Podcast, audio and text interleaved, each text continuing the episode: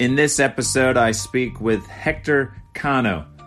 He's based out of El Paso, where he's a high school girls varsity coach, but that's only the start of his story. He's making a huge impact in numerous ways in El Paso and all throughout the state of Texas.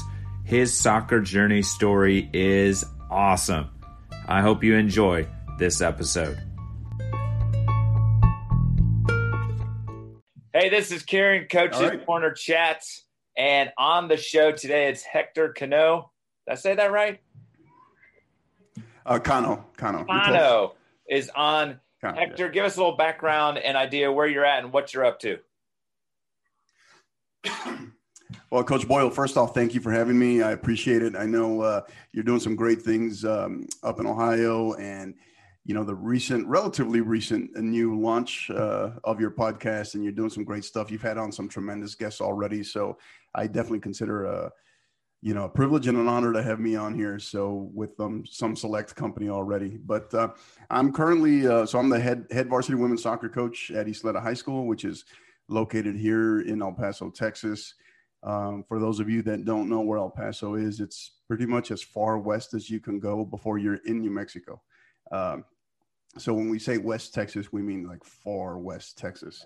Um, uh, you know, and it's located so. You know, for those not familiar, really with the location, the geographic location, really, it's uh, you know from where I live, I'm about 20, 20 to 25 minutes away from two countries and three states. Uh, the two countries, obviously, the US and Mexico, and then the three states being Texas, New Mexico, and the state of Chihuahua in Mexico. So, um, my high school itself, Ysleta High School, is you're about literally about physically, you're about a two two to three minute walk from the actual border, I guess you could say. Uh, but in terms of the actual port of entry, where you would cross, like not even seven eight minutes away. So, in ter- that, so just to give you an idea in terms of geographic location, um, I've been there. Uh, I've been at Ysleta for two years and uh, we're actually in the middle of our season right now. We're in the thick of it with district play. We're getting to wrap up. Um, we're beginning to wrap up the first round of district play, and uh, we're um, we're off to a pretty decent start in district play right now. What what exactly is district play? Is that tournament or is that just regular season? Yeah, no, district play is so the way our district is constructed. So in Texas, the way um, high school soccer is laid out on the public side, which is under the uh, the UIL is the governing body, which is the University Interscholastic League, um, and you have so the three highest classifications in Texas are the ones that have soccer, which that would be 4A, 5A, and 6A. Um, so within those uh, within those respective classifications, Ysleta is a 5A school district, so we're in the middle.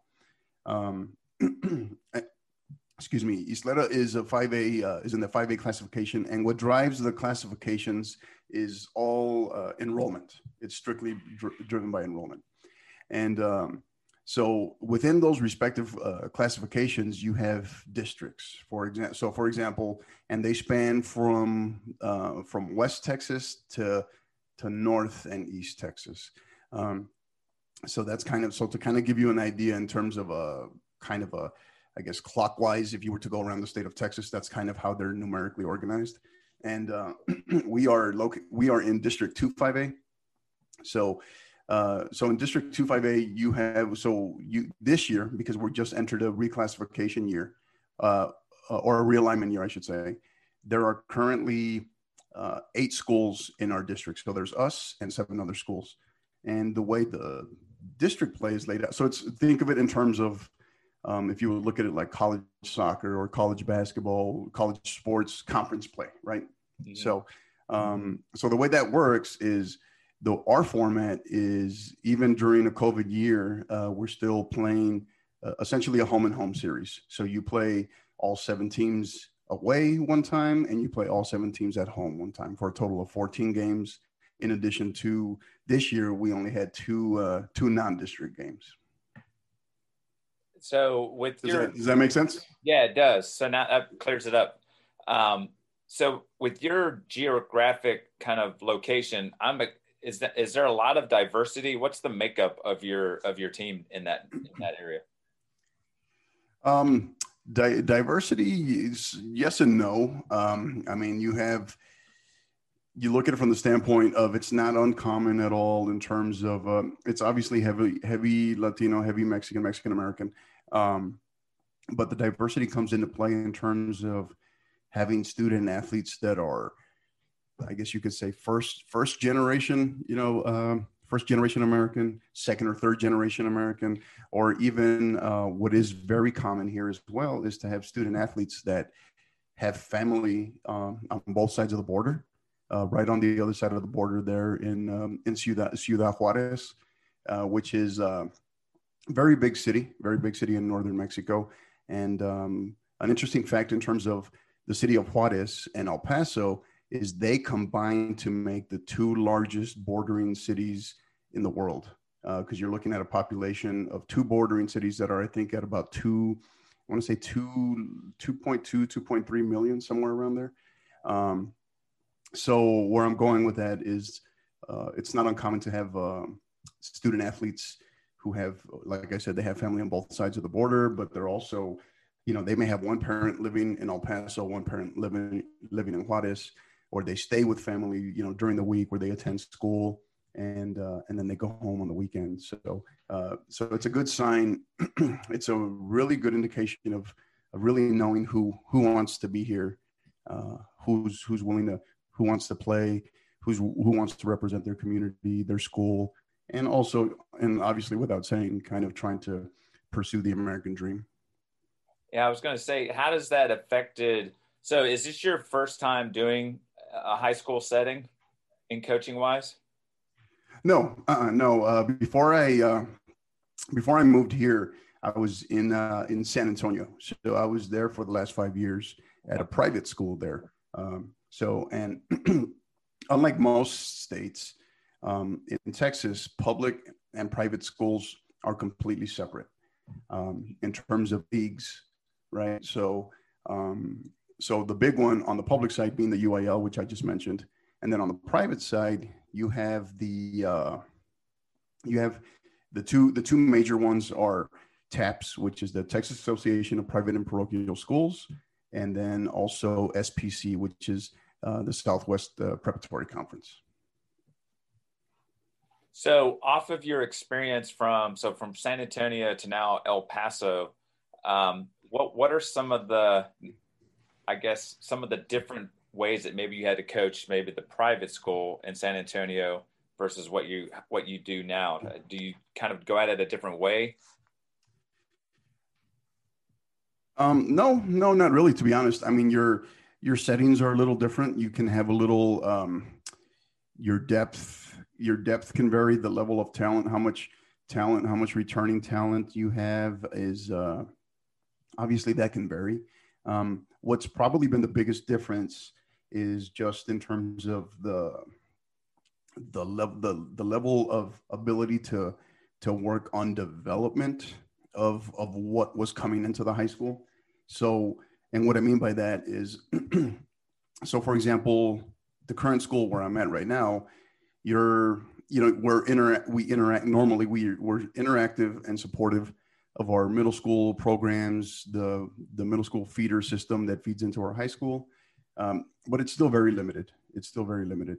Um, don't really have a whole lot of say. So it is, you know, it is what it is. you're just, you're involved and you're supportive as best as you can. Whereas in San Antonio, the private school that I was at there, uh, St. Mary's Hall, they, um, so it was, a, it was a very unique perspective or very unique setting because you had a, a uh, lower school, a middle school, and an upper school, a high school, all in one location, right? so, so and as a private school, when I uh, when I got there, what we did was we we created a a lower school soccer program, which inevitably, with the the intent was really ultimately um, kind of by the numbers, trying to grow the game, grow knowledge of the game, grow support, and also community outreach with the parents, bring the parents on as uh, as support coaches, volunteer coaches. Um, and then we brought in some of our players, some of my high school players to help out. So that materialized into almost what kind of became like a mini, I guess, mini academy system, if you will, at, at the lower school. So you had a lot of you had a lot of direct say um, as early as first grade um, as to how the kids were being trained, mm-hmm. uh, being able being able to work with them, interact with them, um, who was training them, how they were being trained, and then as they went through the middle school and then ultimately got up to the high school. That's awesome to have that that ability to start tapping into them when they're younger. Because as you would probably agree, getting them young and getting them passionate about the game is like is so important, especially if you're building a program toward the high school level uh, and beyond. Does yeah. yeah so one of the absolutely. things I know that you're passionate about is um, is connecting with coaches. So like we've connected on Twitter and all that st- stuff, and I, you have something that you've put together. What is it that you're you're trying to put together uh, within the state of Texas to kind of uh, bring coaches together and, and, and unite them? Yeah, so um, so one of the one of the many ways in which um, we're trying to make some headway, both here here locally in El Paso and across the state, is uh, you know there's mm, we're looking at many things obviously, but one of them one of them has been the because I'm a, character leadership and college recruiting consultant. So uh, you know I work with a lot of um, working with coaches you know, high school coaches, reaching out with college coaches, and then working with programs on the club side as well. Um, and then with individual student athletes um, on the, uh, the, you know, the, introducing them, parents working with parents as well, introducing them as they enter the college recruiting process, and kind of, kind of making headway on the do's and don'ts, right? Uh, the kind of breaking down, separating myth from fact, and uh, you know, so that's one of them and then and and along the way too uh, part of that is i've been able to collaborate uh, pretty extensively with a uh, a student a high school student athlete uh, marketing uh, marketing and recruiting platform out here uh, which is prep one. So prep one they're based out of el paso and you know their ceo and founder jesse tovar he's doing tremendous things not just here in el paso and but throughout west texas and spreading out throughout uh, throughout the state as well. So we've been able to collaborate quite a bit and working with them pretty extensively and doing great things. And then the other one, excuse me, the other one has been uh, the the launch of uh, of my podcast, the 50-50 podcast, um, along with you know myself, uh, small crew where we're putting things together. And I got a tremendous producer and a shout out to, to T, I call him T Man, Aaron Tavitas he's my uh, my producer. Um, and we were able to launch. You know, I've been talking for a while. I've been thinking about this, sitting sitting on it for probably over, I'd say, about a year to a year and a half. And ironically, I went uh, I went on a podcast, a, a, totally different podcast that he produces and uh, that Aaron produces.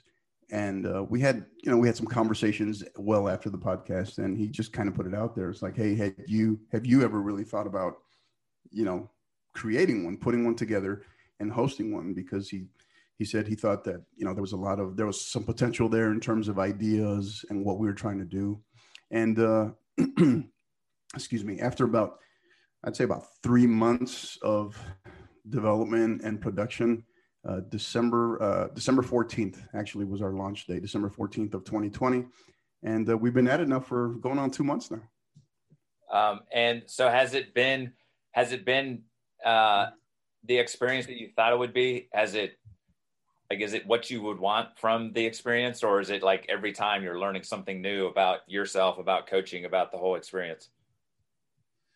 Yeah, no, I think it's you, you kind of go into it um, anxious, nervous, not entirely knowing what to expect, but also just excited. And uh, you know, I went into it.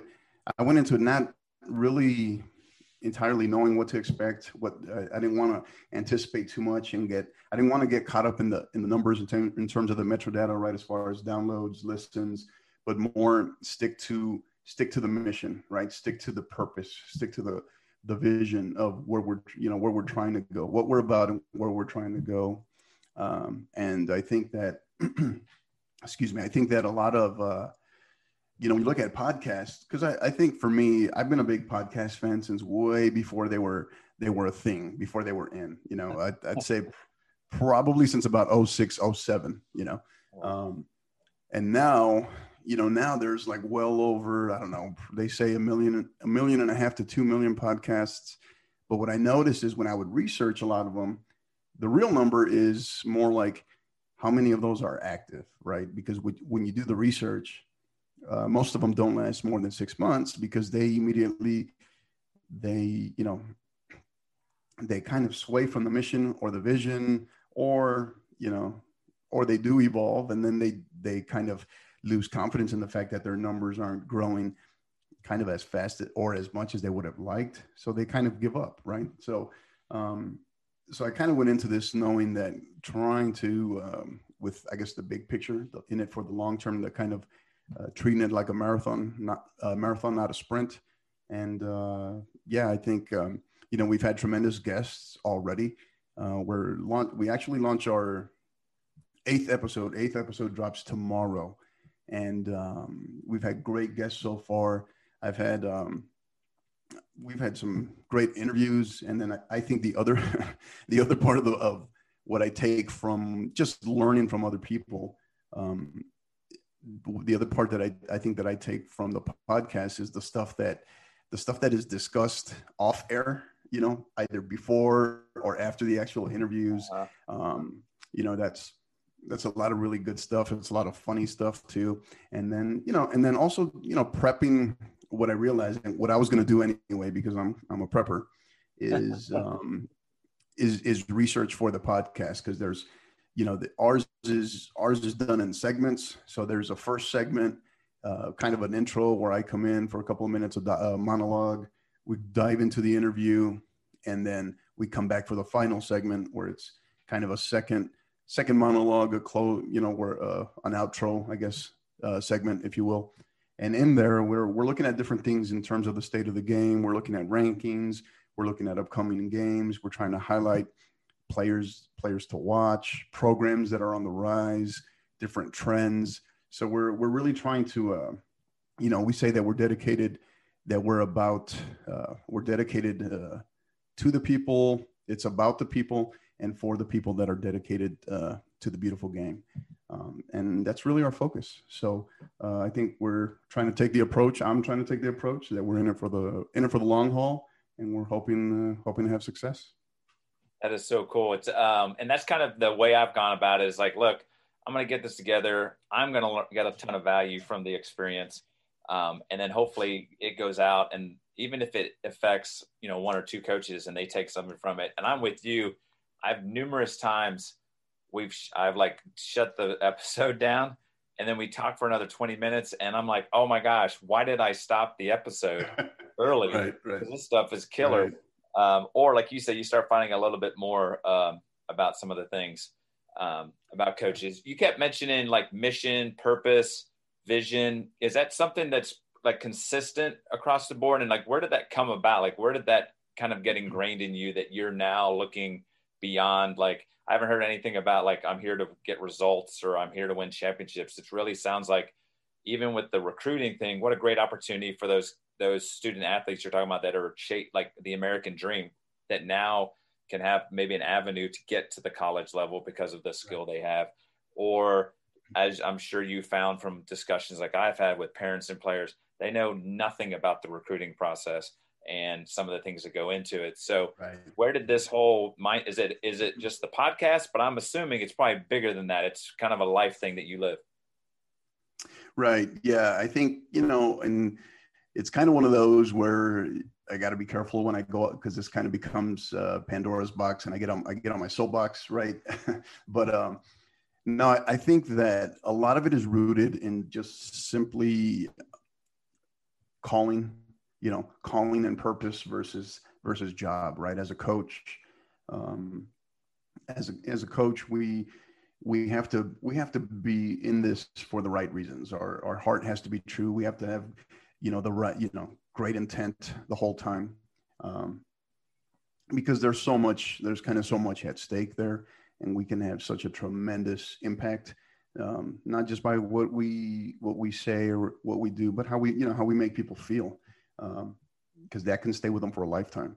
And uh, so, you know, one of the things that I do, it's like I, I kind of, I, I just view the profession. I take great pride in it, and I view it as a, as an ongoing, a never-ending craft, right? So, as a coach, I'm talking as a coach here, um, and then also just my, you know, you talk about the the love for the game, my love for the game, and I think a lot of it, a lot of it has been rooted in um, the, in terms of the game in in this country as far as you know the the divisiveness, whether it be just you know pro you know pro pro versus college, or you shouldn't go to college, you should try to go straight to pro.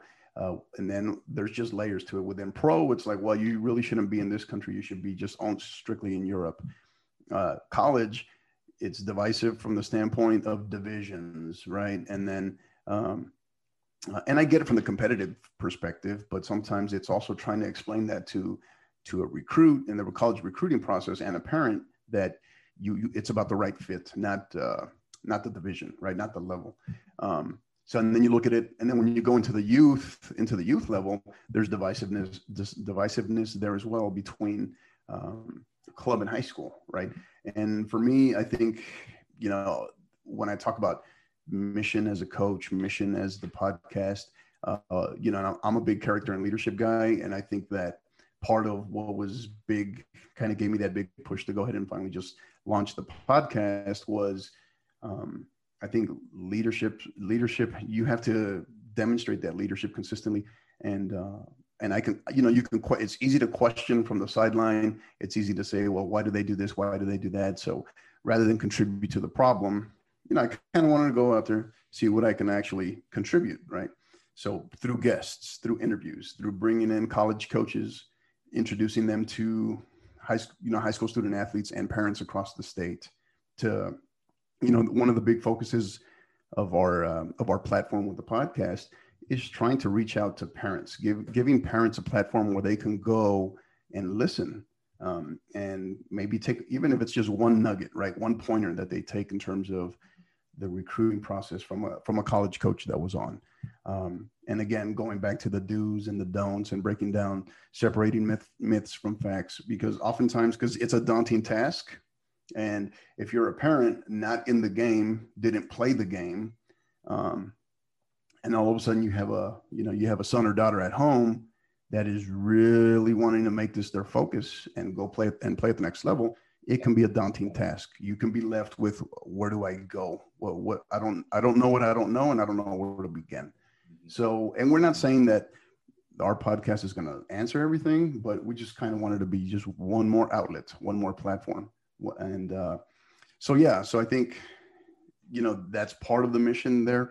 And I think it's part of growing, you know, growing the game rather than trying to uh, complain about all the divisiveness is trying to be a unifier at least wherever wherever I'm at, right, locally, and then work your way out from there. Uh, is it always going to be the case? Is everyone going to see it the way you do? No, and and that's fine. That's that's okay. I think that's that's what's supposed to make us stronger. That's what's supposed to make this better. But as long as we can work together and learn from each other, I think that's I think ultimately I think that's that's what it's about. And you know, we talk about mission, you know, mission in terms of what we're trying to do for the game, and then you know, day to our mission is what you know what we're doing day to day. Our vision is ultimately where we're trying to go.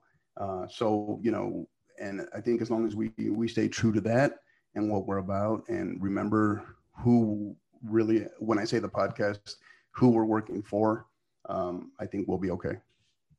That is that's so stinking cool. I love the soapbox you just hopped on. That's you're uh, that's a good spot. Sorry, sorry. that's a good spot for you.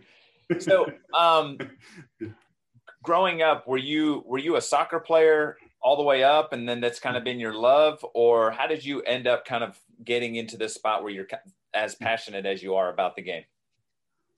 Yeah it was kind of a i wouldn't say a love hate. It was just kind of a, a strange i strayed away from the game. You know i was a multi i was a multi-sport athlete. Um, and then as i entered high school um, i also you know i you know i also uh, boxed also was a boxer and i was trying to challenge um, when it was the uh, I, when I realized I had a legitimate shot to contend and to challenge for the uh, the 1996 Olympic trials, uh, you know, when you get to that level, you really have to hone in and focus, right? So, so I had to kind of put, I had to put, you know, and and of course, I think as you know, you know, we're talking in the mid '90s here, early '90s, mid '90s. Youth soccer then wasn't what it is now. You know, MLS didn't even exist, right? So, just to give you, so I can date myself a little, but uh, but um, you know, so I kind of had to put soccer on hold with, and then the intent became really to, you know, to contend, uh, contend for the trials. You know, do everything I can to uh, challenge for for a spot, uh, either as obviously as the champion or as an alternate on the '96 Olympic team, or if not, you know, and then ultimately, you know, try to go pro after that. And um, you know, it didn't it didn't come to fruition uh, just because I lost I lost out to, I lost to you know quality competition, and then after that, uh, when the intent was still kind of to really try to consider going pro, I just you know typical 18 year old kid thought I knew it all, didn't want to listen to you know my manager, and my trainer, and you know so I decided to shut it down completely for a while, and then I always always had a thing for the military. I always knew I come from a military family uh, throughout my family, not just my you know my immediate family, but um, I knew at some point eventually just I, I wanted to see the world. I wanted to go out and do things, and I knew I was going to get school done. I knew I was going to get college done. I just wasn't in the minds in the in the mindset to to go to school right then and there. And uh, so I decided to join in the military after that, right after high school. Uh, join uh, I enlisted in the Air Force, and then I just kind of said, "It's like, hey, if it's if it's meant to be, if it's meant to be for me to go pro, I'll uh, try to try to go, uh, you know, go pro through the Air Force through my time because it's happened with mil- fighters training in the military, um, and so that worked for a little while. But then I ultimately, you know, I was stationed in Europe. I was stationed in Europe, and that's what in Europe is what really kind of finally brought me back to the game. Um, so I was, uh, I ended up you know, playing in some base league, some base teams, varsity teams, and then ended up playing uh, playing semi pro ball there in Italy, uh, Italy and Germany while I was there, and then a couple of injuries, getting banged up.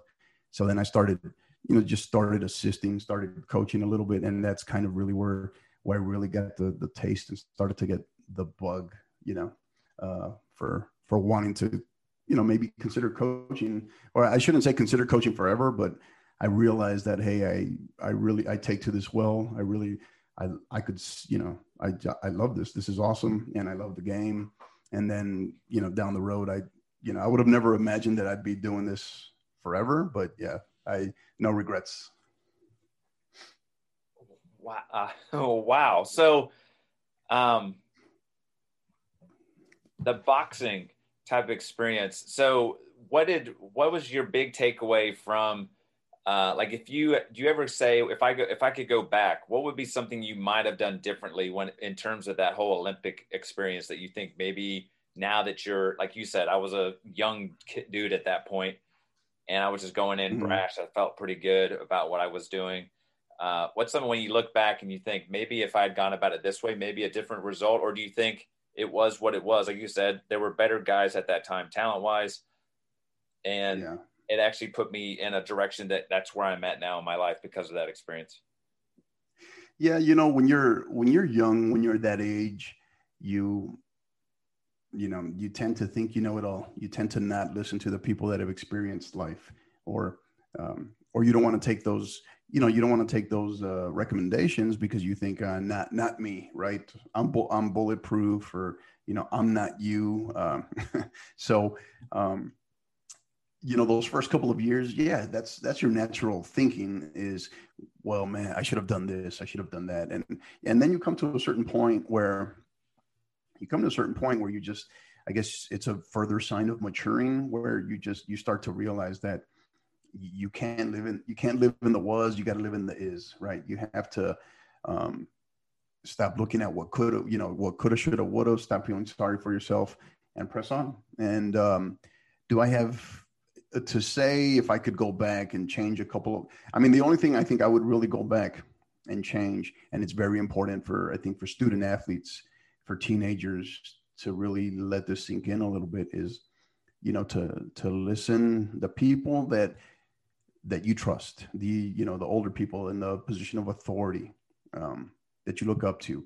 Uh, obviously, your parents, but that, that goes without saying. But even within your circle, uh, your inner circle of people of position of authority, coaches, what have you, is to really listen to them, like dive into their wisdom. You know, um, I think that's the only thing I would go, I would do differently in terms of stop and listen, if if anything else, because I wasn't listening. You know, I wasn't listening back then, and uh, but otherwise, I think to question, to to go into, to dive into it beyond that, and to start questioning everything, I think is to is to kind of really I guess admit that there's regret for how things have played out because I because I don't. I think I think all of those things along the way in that journey they they inevitably they ultimately shape us into you know it sounds cliche but it, they shape us into who we are and um you know and and I wouldn't you know I wouldn't I wouldn't change I wouldn't change it a bit. I think, I think the only thing I would change is maybe not maybe not stop playing soccer for a while for a good while. yeah. Right on. The yeah. cool thing about that experience, I think, is that because you went through it and you started to chase a dream and it maybe didn't work out, but you're able to share like what you took from it. And I think that's something for sure that you're with your mission and vision and, and purpose that you have with your your high school group, with your recruiting. Like I'm sure you're ex- like sharing that with them constantly. Like, look, man, I was in your spot. I had talent. I had the gift. I had opportunities I'm here to support you. Take it in. Don't just kind of bounce it off your forehead and just be move on. So I think it's really cool that your life story where you're at now can is real and look where you're at now. Yeah, I tell my I tell my student athletes all the time, especially or even you know uh, student athletes that i'm consulting i tell them it's like when i'm when i'm speaking to them and we're kind of getting into something heavy something very important i tell them to you know i give them the visual of close one ear so it doesn't go in one and out the other. Um, and for some reason that works that sticks. Um, but uh, or, or at least so i've been told. I don't know how true that is but um, yeah i think that you know one of the things i'll tell the student athletes is um, obviously consider the source that you're getting advice from, that you're getting receiving recommendations from. Understand it, it's okay to question. I think you one of the things that that we've kind of lost sight of a little bit in terms of um, I don't know whether you want to call it a society, a younger generation, what have you, is to encourage critical thinking. Um, I don't I don't think that is stressed enough anymore. Um, so it's okay to to question, but not question for the sake of questioning authority. Question for the sake of understanding, right? Of of like, okay, you're sharing this with me why you know what can i what can i gain from it um, and i think that uh, what i tell my student athletes all the time is why would you want to take advice from an individual who has always gotten it right and who's never experienced failure who's never experienced adversity right because i mean what what are they going to share with you you know that that's not that's not where growth happens that's not where growth happens growth comes from resistance right so, um, so I share that with them all the time, and you know, usually there's at least one light bulb that goes off. So I think it's I think it's making some headway. The the cool thing too, I think, from the the boxing thing is it you were your focus was so much more on not just the outcome. Yours is more of the process and the journey and like what you went through. Um, and then the idea of the listening, I think, like you even said it earlier about when you were talking to coaches about um, the difference between professional and college and some of the divisiveness that's going on there. Um, I'm kind of the same way. I feel like people kind of take a stand, but then they don't want to listen to the other side. So the fact that you're starting with these younger student athletes, like, look, man, it's okay if you don't agree with like maybe what I'm pushing you toward. Like, I think you fit this type of whatever school that you go to, and you think something else. Then bring what you like. Bring some background information that you think's relevant that to your argument and we'll work through it. I think, like you said, um, we've lost that. It's pretty much this is what I think or this is what I think. Uh, I see it all the time with soccer. It's like, oh, you have to, oh, you know, they see a one minute clip of a video, and then they all of a sudden think they understand what what needs to be fixed in the video and all this stuff, and they have no idea of team makeup, um, what those kids are dealing with. Like when I watch, I what my team is here, in, you know, north of Cincinnati is dealing with completely different situations than what you're dealing with in El, El Paso. So, right. you know, so I think that's huge. Um, right. The other thing, Europe. What was what was the environment and culture of soccer over in Europe as compared to what most people see here in in America? I mean, simply put, it's not. Uh, you know, it's again cliche, but it's not. It's not a sport there. It's it's, it's a religion, right? It's a religion.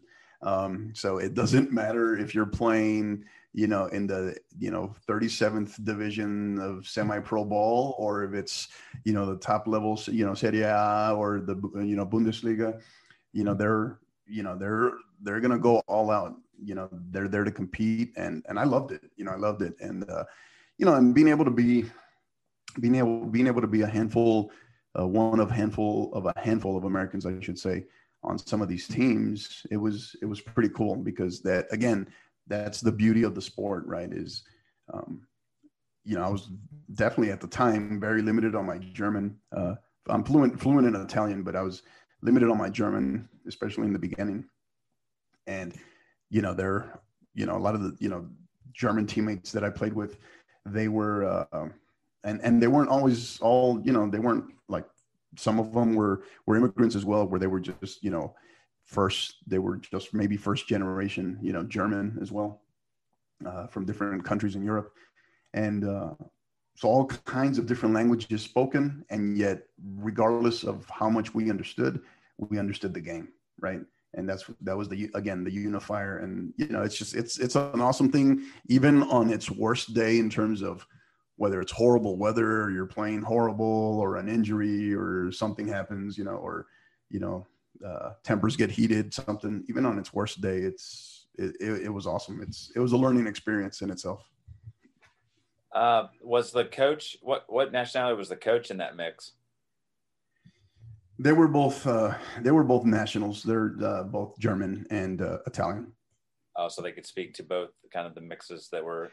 Yeah, the the German coach we had, he was pretty. Um, he, he was pretty good in terms of understood English well, and he was pretty good about getting, um, you know, at least the head coach of. He could kind of broken up, and he could get the get the message across. Um, but a couple of the assistant the assistants were younger and they were very um, they were pretty pretty well versed in both um, English and German. Well, obviously German, but um, in, English as well.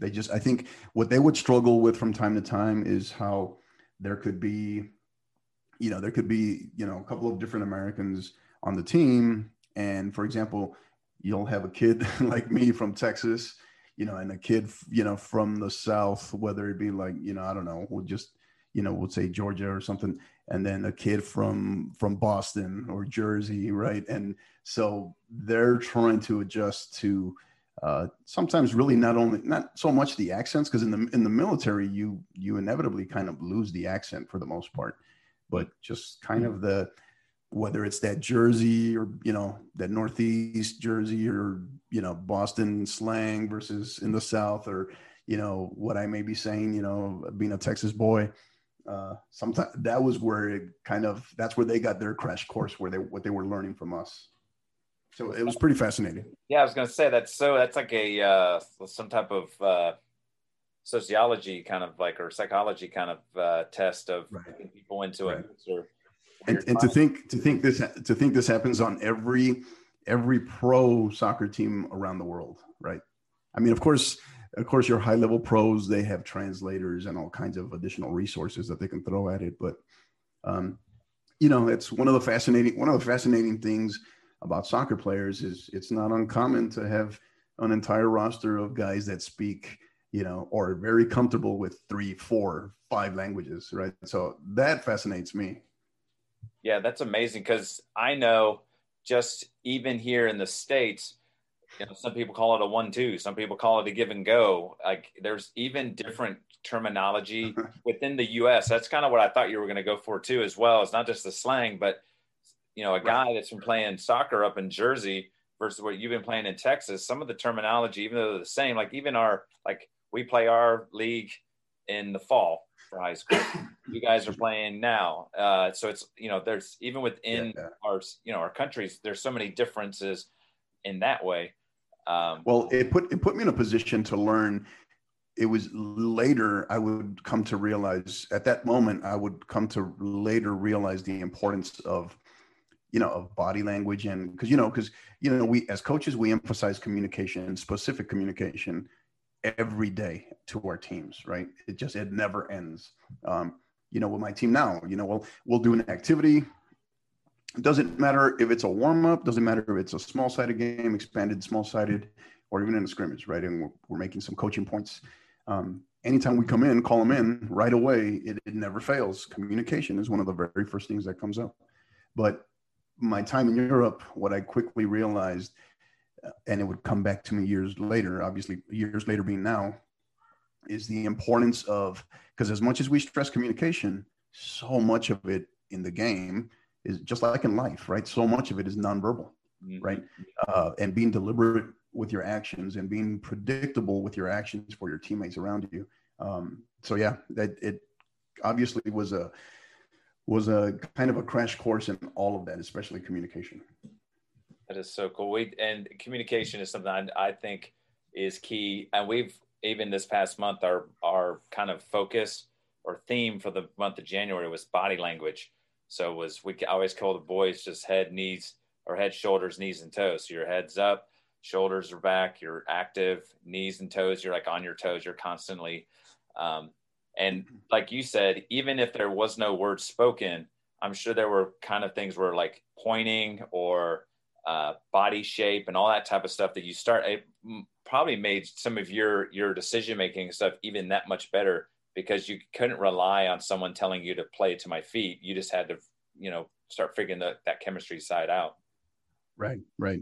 Yeah, and it's amazing. You know, sometimes, you know that, um, and I'm sure you've seen it as a coach too. Sometimes um, that chemistry with a player or select group of players, it normally it takes a little while. Obviously, it's you know it goes without saying, but the things that fascinate me are sometimes when you put two players together that just very don't know each other very much or whatever, and they just immediately complement each other and it just clicks. Uh, those those are the kind of things that you know we we try to look out for as coaches, and but and when they do happen, you know that they're special and I just I, I love seeing them. So amazing kind of life story to get you where you're at now. You're making all kinds of awesome impact value wise uh, within El Paso, um, even beyond. What what is is it? You talked about vision. What is your? Do you have a, a large vision, or kind of you've been talking about like, look, I'm not in it for the likes and the follows, um, but I'm in this to bring value and purpose and mission to people. Um, where do you see Hector going in the next five, ten years uh, with all of this that you've got going on? Yeah, yeah, you know, I that's a that's a constant vector, right? That I'm asking myself as far as you know, how do I, you know, how do I know how how do we gauge progress? How do we gauge just like coaches, right? When we ask ourselves with our teams, how do we how do we measure success, right?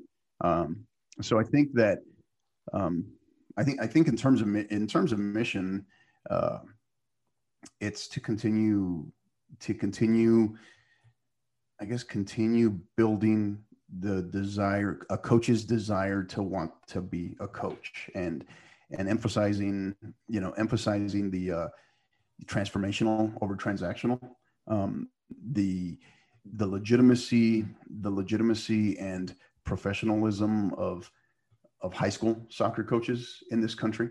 Um, and so, and I think that's that's a whole other. You know, we start talking about whether it's just bureaucracy or how things have been in this country. You know, that's a whole other layer of red tape in terms of administrations. Uh, you know, obviously principals, uh, athletic coordinators, athletic directors at the high school level in terms of developing um, developing coaches, developing soccer coaches encouraging soccer coaches, requiring soccer coaches um, to get coaching, you know, coaching education, professional development uh, at the high school level. Um, that it's not just about, you know, it, it, goes without saying in terms of football and basketball, but that it's um, where this country is headed in terms of the sport of soccer. And, uh, and, and I think just st- strengthening the the legitimacy and the you know the I guess for lack of better words I mean this in a good way the professionalism, and the professional development of uh, of high school coaches. So this way, the the stereotype is kind of goes by the wayside that you know because part of what got me in the high school game excuse me part of what got me in the high school game was you know i got tired of the the stereotype of well you you basically had in in many cases not always but just generally speaking college coaches and high school coaches bickering in terms of well club coaches are just in it for the money right? High school coaches they don't know what they're doing and they just they're throwing a football guy in there and calling him a soccer coach and he just rolls the, he or she just rolls the ball out right? And and, and or they just run they run laps all the time for a warm up right? So that kind of stuff right?